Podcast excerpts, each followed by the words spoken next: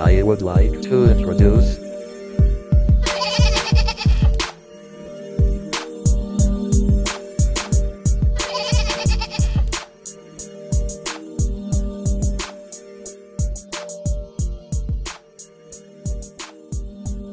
ho, folks. My name is Matthew Dvorak, and welcome to the Chevo Effect, part of the Uplift United podcast network. Every week, I'm going to bring you the biggest stories in sports and break them down. And we've got a lot to talk about today, so we're just going to get right into it. A couple of really big things I want to talk about. JJ Watt signed with the Arizona Cardinals. That's the first one. Um, after 16 days of free agency, all 16, all two weeks that he had of it, he announced yesterday on Twitter that he's signing a two-year, $31 million deal with 23 million guaranteed with the Arizona Cardinals definitely a bit of a shock. It came up on my phone across my ESPN notifications, and I was like, "What?" Obviously, this whole time I thought he was going to Green Bay or Pittsburgh. Green Bay because he has the connection to Wisconsin. That's where he's from. That hometown feel. Pittsburgh because obviously his, both his brothers played there. Derek and T.J. Watt for the Steelers. Uh, throughout this whole process, I kept hearing that Buffalo was also rumored to be in the mix. You know, the Tennessee Titans. And man, if Buffalo was, if you got a Buffalo, that would have been the best place I would have gone. I think part of it kind of feels like a bit of both. He took the money and it's where a good team because it's the Cardinals aren't the best team, right? I mean they they're half decent, but imagine him and I'll get to them in a minute, but imagine him in Buffalo. That offense, you got two, you know, Pro Bowl slash All Pro corners. Um, on your back end in your secondary. You have a pretty stout defensive line. You have a half decent linebacking core. Your defense is solid. And imagine adding J.J. Watt to the mix to just, even just if he takes a double team half the time and clears up the other guys, that's making people around you better, which is what he does. But back to the Cardinals. So J.J. Watt stated in his free agency he wanted to go to a contender. That's where he was wanting to go. That was kind of what he told the Texans, like, hey, release me so I can go somewhere else, you know, so I can go essentially go win a ring is what it made it sound like. But I'm not quite sure the Cardinals are that team yet, which is why it's just a little perplexing. So they were eight and eight last year in a stacked NFC West division, which included, you know, they finished third behind the Rams, who eventually won, and then the Seahawks. Uh, they went two and five to finish out the year in their last seven games after week eleven. That's or after week ten that's not great. I mean, you that means you were six and three up to that point, but then you kind of hobbled to the finish line to break even and miss the playoffs.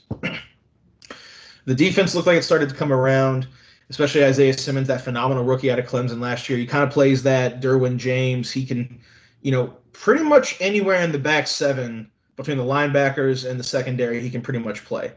He can damn near do just about all of it. He looks coming around great. They ended up finishing tenth in you know defensive DVOA for per Pro Football Focus. You're about middle of the pack average, maybe a little above average in that respect. Um, here's one big thing too. JJ Watt signs again two years, 31 million, 23 guaranteed. But Haason Reddick, who had 12 and a half sacks for them last year, and Patrick Peterson, who's been their all pro corner for almost a decade now, who's on the all pro, you know, all decade team for the NFL this past time they are both going to be free agents. So Haason Reddick at 12 and a half sacks, that's looking at a decent payday there. At least you know, a one year contract with some money, at least a couple, two or three, if not more than that. And Patrick Peterson is an all pro. He, you know, maybe not commanding that big money the contract that he got in Arizona, but he'll definitely get rewarded per what he's gained or what he has earned. We'll see how the JJ Watt signing impacts that. So that all being said, that's kind of what makes me think this was almost uh, you know, I need another payday type deal versus a true contender. Like I said, imagine playing with the Bills. They already made the AFC Championship game. You know, imagine playing with the Steelers on that defense. Although, granted, Big Ben and the offense is a giant question mark this next year. Or Green Bay with Aaron Rodgers, you could have only beefed that defense up. They could have only gotten better. So, I think they definitely, without a doubt, were lobbing him the most money in offers I think that combined with that, he must have just not been getting enough or does not. Maybe he sees something in this team that, you know, because like I said, you improved from 5 10 and 1 the year before to 8 and 8. Maybe you see upward trajectory continuing from there. So, but either way, it'll be interesting to see. Uh, he definitely stated that Kyler Murray, their quarterback, and his old Houston teammate, you know, Nuke, D Hop, DeAndre Hopkins was a big factor in his signing there, which I severely underestimated the DeAndre Hopkins connection, Houston connection, which is why I think most people did. Arizona was just never talked about. It was never truly considered. It was it was crazy. You know, not to mention Vance Joseph, the Cardinals defensive coordinator, was the Texans defensive backs coach during Watt's first three years in the NFL. So obviously there's the connection there. They're probably nice and friendly. So not only did Vance Joseph was the former coach of the Texans, Watt said that Joseph runs a defensive scheme in Arizona that's similar to the one that he played under Wade Phillips in Houston. You know, a scheme he's very he said it's a scheme I'm very familiar with and very comfortable with and I'm excited to play in. Um, he will wear number 99, which is the same number he had with the Texans. That number had actually been retired for the Cardinals in honor of Marshall Goldberg, who played for the Chicago Chicago Cardinals. That's how long ago this was when they were in Chicago. The Chicago Cardinals from 1939 to 1943, and then again from 46 to 48. Here's the most badass part about this guy. He noticed something about those years. You know, from 43 to 46, he was in the Navy in World War II. That's how badass this guy is. So, after speaking to Goldberg's daughter, Ellen Goldberg Tulos, she gave all permission today, Tuesday, to wear the number. So, good for you, JJ. I'm, I'm happy, man. I'm happy for you. We'll see. T- to me, the biggest question I have is the offense still. You know, Kyler Murray looks great. He proved that he can still do things in the NFL. He was having a stellar year last year. DeAndre Hopkins was still one of the top five receivers in the NFL uh, proving that he was worth much more than that second round pick that the Cardinals were getting, honestly, getting away with throwing out at the Texans. You know, you get you give away a second and an overpaid running back who's a bust for a top five receiver in the NFL to go with your lightning quarterback. What else do you need there? But that being said, they did finish two and five. They only finished eight and eight. It sometimes looks like Kingsbury isn't quite using Kyler Murray to his potential or he hasn't figured it out yet. Maybe they just need another year to get things going. We'll see.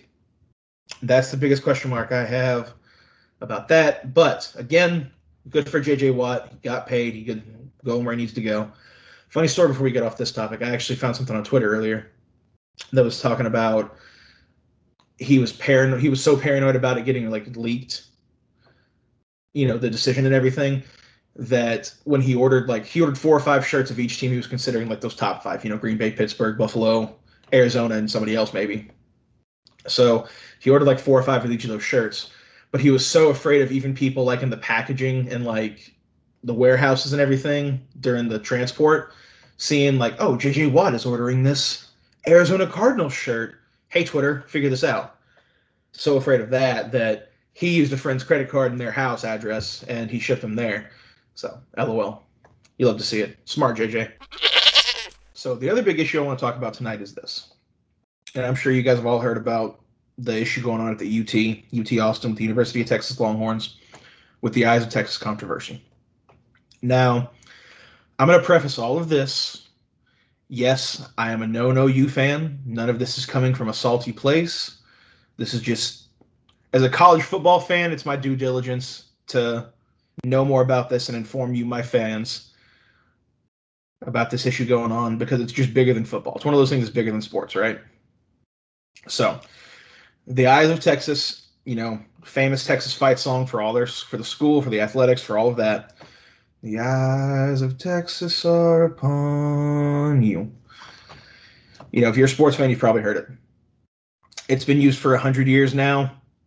It's a very traditional thing you know they sing it after football games any type of sporting event they sing it at their graduations any anytime you sing your school song that's what they're doing last year last summer in the summer of 2020 student athletes in the wake of the black lives matter activity all you know after george floyd breonna taylor and all the protests going on in the midst of all that they came out the student athletes did in a letter to the university of texas and urged them to make several changes among them we're going to discuss today being that the Eyes of Texas no longer be used as the school song or fight song, and that athletes no longer be required to sing it. Now, this letter came mostly from football players, so and you know the one of the requirements the the university has now is that football players are supposed to stand out there and sing it. Like they had it's a requirement they stand out there and sing it after games.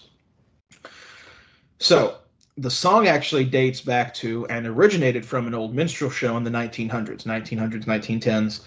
So, you know, blackface, racist overtones, racial degradation, all of these things. That's its background. The university decided not to change it and is still requiring that athletes sing it, right? So the idea of not singing or otherwise removing the song angered many fans. Sorry. So the idea of not singing or otherwise removing the song angered many fans and donors, and it's come out recently just how much. There was actually a collection of emails from UT alumni and donors that was obtained by the Texas Tribune. That's a magazine we have.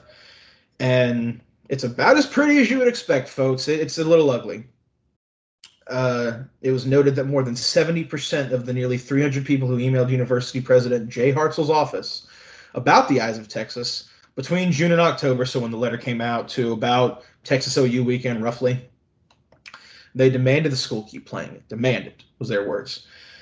Around 75 of the alumnus threatened to stop supporting the school financially, so no more donations, all that money, you know, by the wayside. Though whether anyone actually followed through wasn't specified. Now, again, a lot of them were threatening to do it only if they stopped doing the song. They didn't. So I would imagine that a lot of them were appeased. But they, you know, they got their little pats on the heads and they were told to go.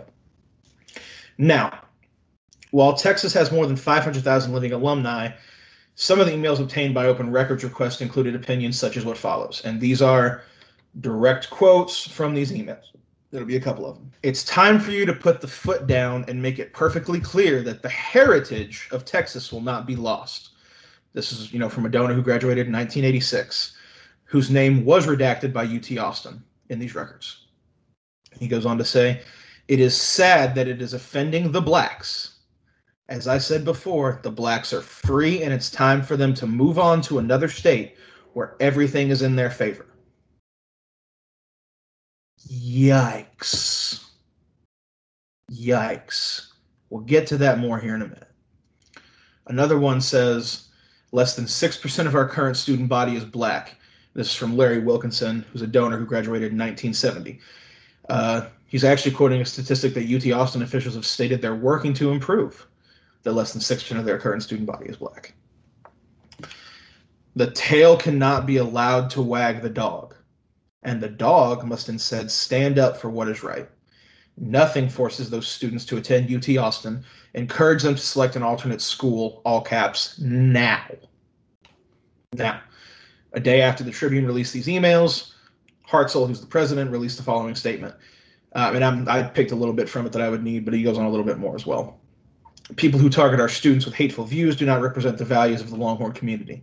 A few extremist views in the sample of emails that Texas Tribune reported on do not speak for the 540,000 proud Longhorn alumni who actively support our students and university. You know, said what he had to. Anything you would say in that situation. Normal thing you'd probably say in that situation. So to me, what I see is this. They did what they had to do to not mess up the money.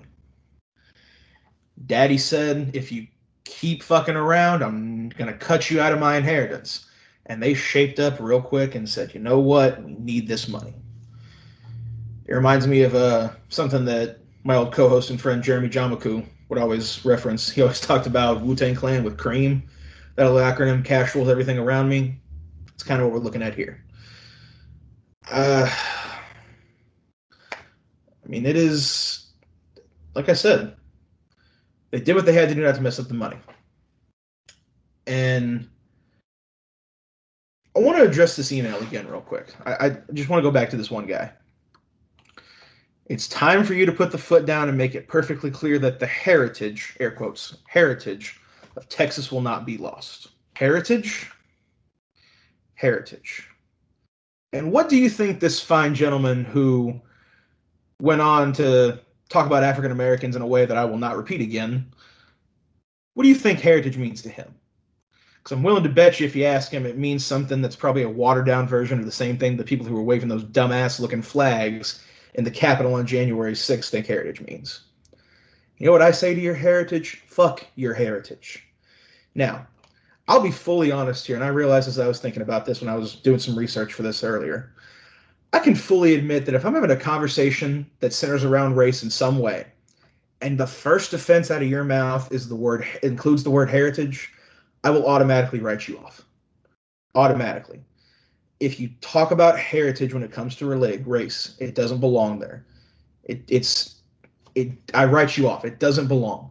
Heritage in that sense is just longing for something that's dead and gone. It's longing for a nostalgia for a time that is never coming back. Heritage. My favorite response to the heritage, especially in sports so far, has been this. I like the approach NASCAR took to it a while back, albeit very late in the game, in a sport and atmosphere that was very much suited for it for a long time. Last summer, about I think June of 2020, you know, as the discussions were growing and roaring, they straight up banned the Confederate flag. They said, We don't want you waving it. We don't want to see it. I don't want it on your clothes. I don't care it anywhere. They didn't have a discussion about it. They didn't meet in the middle ground. Oh, we it's on your clothes, but no waving the actual flag around, nothing like that. There were no talks over their heritage and their rights. And my grandfather, my grandpappy fought in these wars and had rights and any other that bullshit. They just banned it. Straight up said, we don't want to see it. And if we do, you'll get banned along with it. And that is a very good example of showing that it's not that hard. Oh, well, it's, you know, you have to have, you have the culture and this and that. You just can't do that. Why can't you? It's not that hard. It's just a song. Why are you all getting offended by it now? It's been a hundred years, blah, blah, blah. If it's just a song, the counterpoint is if it's just a song, guys, why are we getting so upended on it? Why can't we just find another one? It's just a song, right? You can sing any dumbass song that rhymes that, you know, plays when a band goes for any sporting event or any school function. We can find another one. It's history, yes. It's traditional, it's old school, and it's ingrained into the university and school, especially when it comes into sports, right? Like I said, the football team kind of kept it up in a roar again this year after the Texas OU game, where they didn't stand out on the field at the Cotton Bowl. Most of the team went back to the locker room. They didn't stand out there for the song. Texas OU weekend, the biggest rivalry you guys have, and they didn't stand out there because they don't care. You know, it's a microcosm of the bigger picture. Racism is ingrained and rooted in America, just like it is ingrained and rooted in that song which is ingrained and rooted into the University of Texas. Regardless of your feelings, it needs to go. Regardless of your history and your tradition, it needs to go. It is from a racially degrading event in our history, but that doesn't mean that we have to accept it and move on. It's the same as any of these statues, these old statues that are around, any of these buildings named after these people, these slave owners and these people and these generals and these Confederate this and anything that. It doesn't have to mean we just accept it because it's there when we got here on this earth. We can change it and move on. You can't change the song into something else, but you can change what song it is into something else because it's just a song, y'all. Let me give you an example like this the swastika. When you think of the swastika, what's the first thing you think of? It's Nazis, right? You think of Hitler, you think of goose stepping, you think of the Nazis and everything that going on in World War II. But the swastika, for many, many, many thousands of years, across many cultures and across the world for a long time, was a symbol of good luck and fortune. You can see it in Buddhism, in old China, in you know any of the ancient Chinese cultures. A lot of it was used for good luck and fortune until the Nazis got a hold of it. And even though the original, because we have those stupid fucking neo Nazis now, even though the original German Nazis were not around anymore. It's okay. Would it be okay if I just brought it back willy nilly because it was air quotes here a long time ago? No. And why not, y'all? If I walked out in the street just covered in swastikas tomorrow, I'd get my ass kicked for good reason. You know, a, a, people would be asking me questions and looking at me funny and within reason. Why can't I just do that? because it is already marked and stained for one reason or another.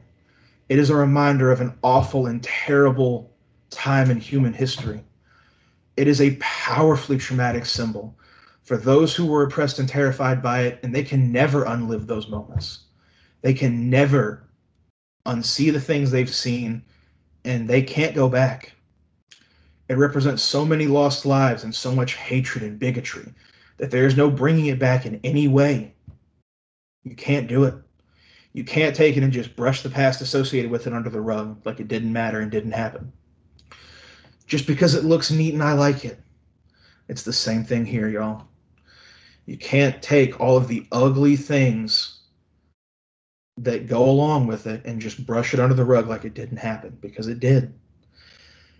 And even though it may mean one thing to you, it obviously means something else to these other people who deserve to have their voice heard after so many years of not, of being forcefully quieted, of being told just shut up and play and shut up and dribble. We need to do better and we need to be better. Because we're not. Currently, we're not. But we need to do better and be better. And you can't change everything all at once, but you can start somewhere. Now, quick shout out to my boy here. Happy 22nd birthday, Luka Doncic. Hallelujah. Born February 28th, 1999. Birthday was just a couple days ago. He had an absolute monster game against the Celtics where he dropped, not on his birthday, of course, a couple days before that, where he had those two epic back to back threes on back to back possessions to take the lead and then win the game with 0.1 seconds left. Hallelujah. We are so happy you are here, my friend. Stay in Dallas forever. I'll give you the lifetime half a billion dollar. I'll give you the Patty Mahomes contract right now, bro. Mark Cuban has authorized me to do so. Don't fact check that. He's authorized me to do so, and we're doing it. Stay. Because right after Nowitzki Way, we can have Doncic Avenue pretty easily in about 25 years, bud. We can do it. Um, also, my man had a hit, not historic, but a very rip roaring February. In 12 games last month, he averaged 30.3 points, 8, 8.3 assists, 7.1 rebounds. He was doing all of that to the tune of 48.6 shooting from the floor, shooting 43.5% from the three. Now, that by far is his best stretch of shooting in the three since he's been in the NBA. He's been a very sub he's been a subpar shooter in the three for the most part, averaging around probably 35 33 to 36 maybe. Not shooting great, especially not the beginning of this year. He was not looking good. But he has been on a tear this month with it. 76% from the free throw line. So still not great from the free throw, but average, but coming up, right? We're seeing some definite improvement. It looks like he's definitely trying, you know, finding ways to take his game to the next level and keep himself up there. So, hallelujah, my friend. Salute to you. And now I want to bring in my friend, producer Sam Gladen. He's also the host of the Lapsed Graps podcast, talking about wrestling and everything going on in that world. Talk to you about the new AEW event coming on this weekend. Sam, what's up, buddy? it's a big deal because this will be the first time a exploding ring barbed wire ring death match has been done in the United States. Uh, this has been like a staple of deathmatch wrestling in Japan, but it's never been able to be done in the U.S. But we'll have Jon Moxley versus Kenny Omega for the AEW World Title at uh, AEW Revolution Buddy, so tell me, for all the viewers at home and for myself even, what in the absolute fuck is a exploding barbed wire death match?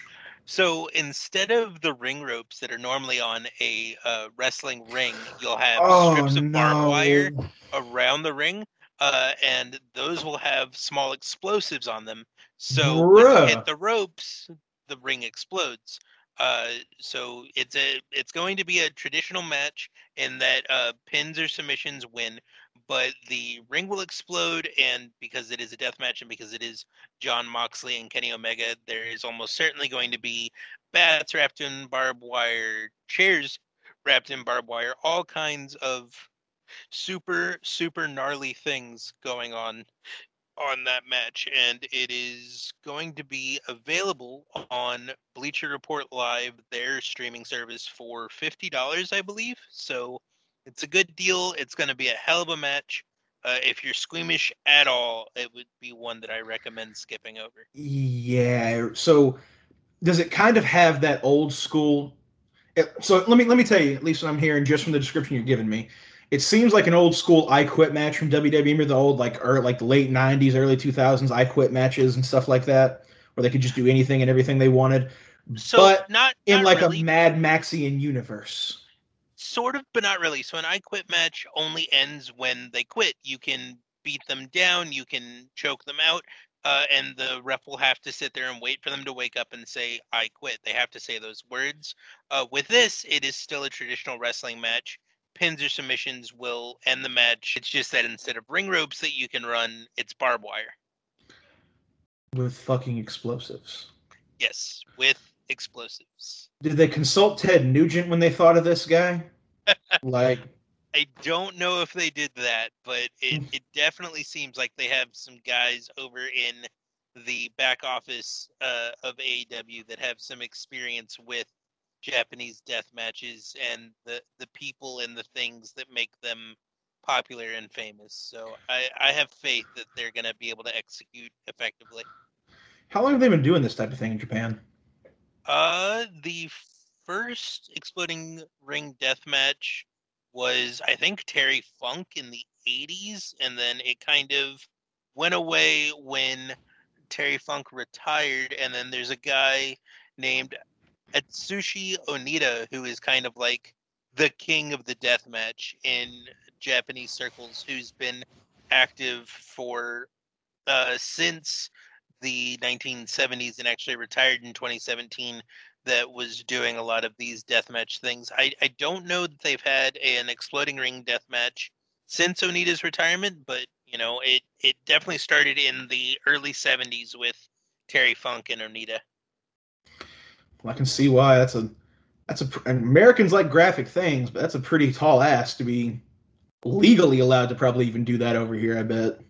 Yeah, no, uh, th- there have been a lot of companies over the last 40, 50 years that have tried to do that match. There's been CZW, I know ICW No Holds Barred, which is another deathmatch company, has tried. And uh, for one reason or another, different uh, sports regulatory bodies across the country have kept it from happening. But apparently, the Florida State Athletic Commission has given the green light to go ahead and do it this weekend. If there was a state to be done, it would be in Florida. That sounds like some Florida shit, absolutely. Man. Absolutely. Well, thank you for your time, brother. We appreciate it. Absolutely, man. Have a good one. All right, guys, that was all. Thank you so much for tuning in today. Be sure to follow the show on Twitter at Chevo Effect. Leave us a rating and review wherever you get your podcasts. It'll really help us out. If you like what we're doing, you can support the whole battery of Uplift United podcasts by subscribing to our Patreon at patreon.com slash upliftunited. It allows us all to keep making the content that you guys like. And until next time, I'll see y'all later.